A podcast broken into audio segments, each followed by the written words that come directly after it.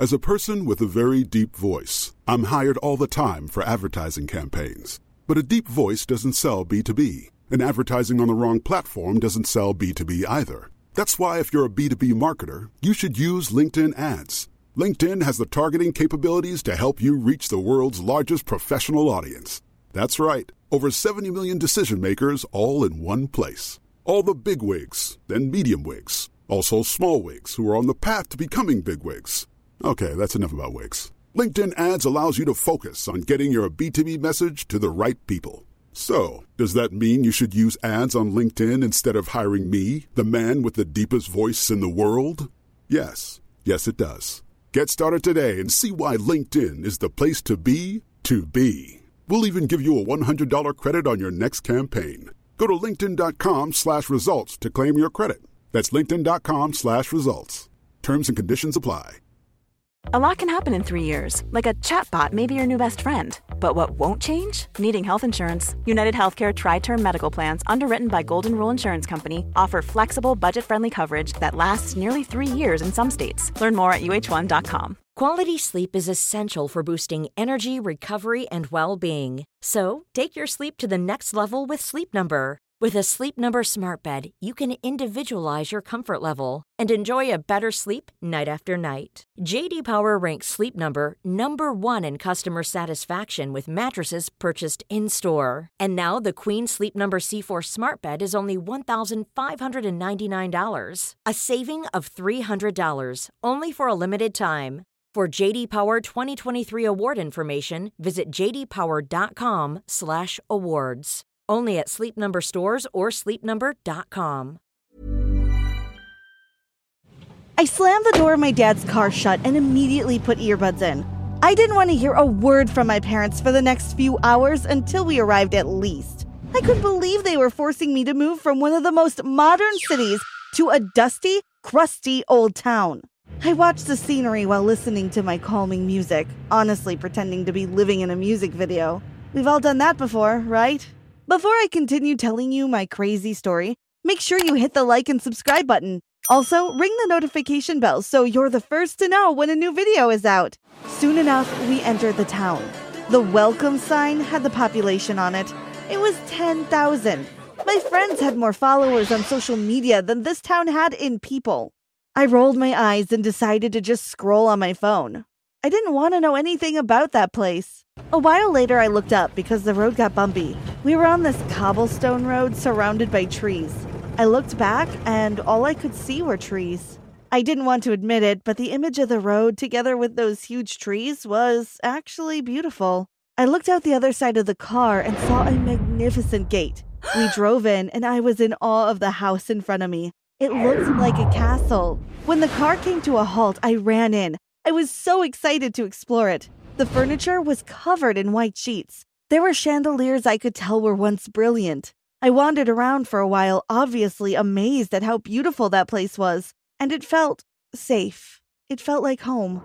I had this warm feeling in my chest, even though the house was quite cold. My parents laughed at the look on my face. Not so angry now, are you? joked my dad. I just shook my head. We spent the next couple of days fixing up the house, dusting and vacuuming, opening windows and mopping the floors to restore their past shine. I looked at pictures of all the modern buildings I used to go to in the city, but they couldn't compare to the wooden decor of the house and its magnificent Gothic windows with colorful glass. Soon enough, I was standing in front of a school building, watching my dad drive away. I took a deep breath and stepped in. I already had my schedule, and my class wasn't very hard to find. I quickly walked to the back of the class, kind of in the dark. I didn't want to have to go through the whole, oh, tell us your name and three fun facts about yourself. Because let's be honest, everyone hates that. My first class that day was history. My teacher was super nice. She said she wanted to begin the lesson by retelling the most famous story of the little village, just for me to be in on the legend.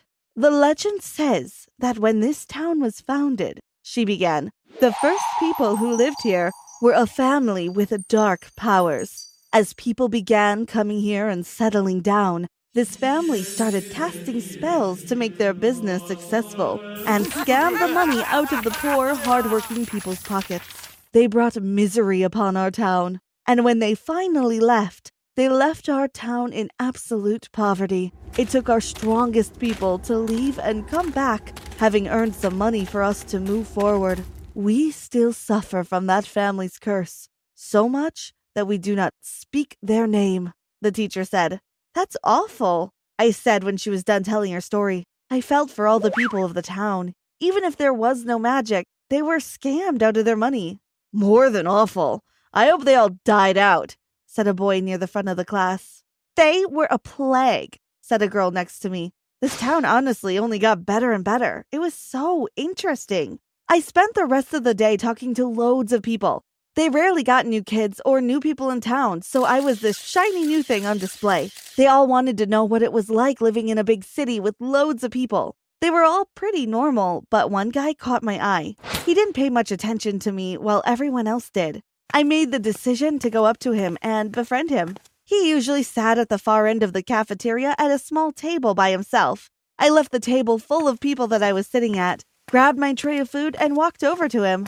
Mind if I sit? I asked him, but he just grunted. I took it as a yes and sat down. My name is Abby, I said. What's yours? Jay, he muttered. I kept asking him questions, nothing too wordy. I wanted him to feel comfortable. I wasn't expecting much, but after only getting one word answers, I got tired and just asked him, Did I do something to you? Why do you look like you hate my guts? He looked me straight in the eyes and I got goosebumps. You had the opportunity to live somewhere that isn't here. Something I'd kill for, but you wasted it by coming to my own personal hell, he said. I had never heard him say so many words. He just picked up his tray and left it where we put dirty trays, leaving the cafeteria afterwards. I sat there alone for a while. When I went home, I had an idea of what I could do to be friends with Jay. I grabbed an empty photo album and a stick of glue and got to work. The next day, I tapped him on the shoulder and gave him the album full of pictures of amazing modern architecture and all the things there are to see in the big city. I left a note on it saying, flip through this to escape your own personal hell. When I saw him in the hallway later, I was nervous, but he smiled at me and actually gave me full answers when I talked to him later. Jay and I started hanging out all the time. I started catching feelings, and so did he. I knew he would never make the first move, so I did. I asked him to be my boyfriend, and even though he was flustered at first, Cool fact a crocodile can't stick out its tongue. Also, you can get health insurance for a month or just under a year in some states. United Healthcare short term insurance plans, underwritten by Golden Rule Insurance Company, offer flexible, budget friendly coverage for you. Learn more at uh1.com. Quality sleep is essential for boosting energy, recovery, and well being. So, take your sleep to the next level with Sleep Number. With a Sleep Number smart bed, you can individualize your comfort level and enjoy a better sleep night after night. JD Power ranks Sleep Number number 1 in customer satisfaction with mattresses purchased in-store. And now the Queen Sleep Number C4 smart bed is only $1,599, a saving of $300 only for a limited time. For JD Power 2023 award information, visit jdpower.com/awards. Only at Sleep Number stores or sleepnumber.com. He said yes. A few days later, we went to a party at a friend's house. The music was booming and the house was packed full of people. Jay and I sat in a corner, but we couldn't hear each other talking unless we shouted full volume in each other's ears. So we snuck out through the garden and found a clearing behind some trees. We laid there for hours talking about the future. Imagine if we never broke up, he said. Would we have kids? I asked him. He nodded. Whose last name would they have? I asked him next. He thought about it for a second. Probably mine, right? Isn't that what usually happens? He replied, to which I shrugged. I have my mom's last name. Not sure why, though. My dad's is cooler. I'd be Abby Holloway, I said. Jay stayed silent. I looked over at him and saw the look on his face. Holloway? He asked me, as if he couldn't believe it. He said something under his breath that I couldn't hear, and then he told me it was late and we should go home. He walked me home for the first time that night. It was also the last time, but I didn't know yet. The closer we got to my house, the more fidgety he got. He had goosebumps, even though the night was warm. I tried to shove him a little and be playful, but every time he looked at me, he looked as if he'd seen a ghost. We finally reached the gate to my house. This, this is where you live? He asked me. His voice was shaking. Yeah, what's wrong? I asked him, concerned. And you're a Holloway? You're a witch, he spat. I shook my head and tried to reach out and touch him, but he jumped out of my reach. You're a Holloway, a dirty witch, he shouted at me. He started yelling so many hurtful things at me that I just started to tear up. Jay, no, I'm not, I shouted back at him. You're the reason I'm stuck in this town, he shouted finally, and then he ran off. I opened the gate with my rusty key and ran inside, tears streaming down my face. Not even an hour ago, we were talking about having kids, and now he just called me a witch and ran off.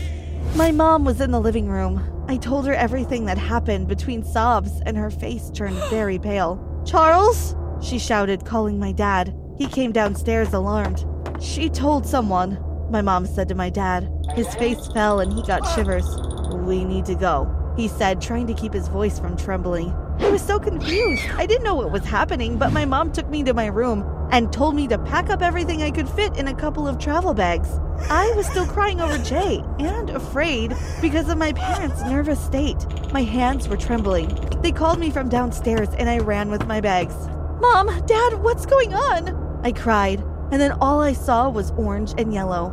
Orange and yellow light filled the house, streaming in through the windows I so adored. I heard faint voices becoming louder and louder by the second, and the light became brighter too. I could tell it was coming from our gate. My mom was holding onto my shoulder tightly, but I moved away and went far enough up the stairs to see the outside through the window. I saw Jay holding a literal pitchfork and a torch, and the entire town behind him, chanting, Burn the witches! I felt like I was in a fantasy book. My mom grabbed me by my clothes and pulled me downstairs. My mom and dad led me down to the freezing basement. My mom pushed a heavy chest aside while my dad tied a long rope on the handles of our bags. My mom grabbed a flashlight and crawled into the little tunnel behind that heavy chest. It was full of spiders, which my mom was super afraid of, so I knew the people outside must have been very dangerous if she was willing to crawl through spiders. I was still crying and hesitant to go, but then we heard glass breaking upstairs, and my mom pulled me down into the tunnel. My dad gave me the end of the rope and told me to drag it. I was dragging the suitcases and bags while he pushed the chest in front of the tunnel again and started pushing the suitcases to help me out. I was crying and scraping my palms and knees on the rock bottom of the tunnel. My arms were about to give out when we arrived at the end. My mom pushed open a trapdoor covered in dirt and we climbed out of the tunnel. My dad and I were shaking the dust and dirt off our clothes when we heard my mom gasp. I turned to see what she was looking at and saw the trees I loved so much up in flames. We were very far away, but because the town was surrounded by plains, we had a very clear view of our heaven on earth going up in flames. I could still faintly hear the townspeople chanting their hateful words. My mom and dad hugged me from the sides. I could hear and feel my mom silently crying.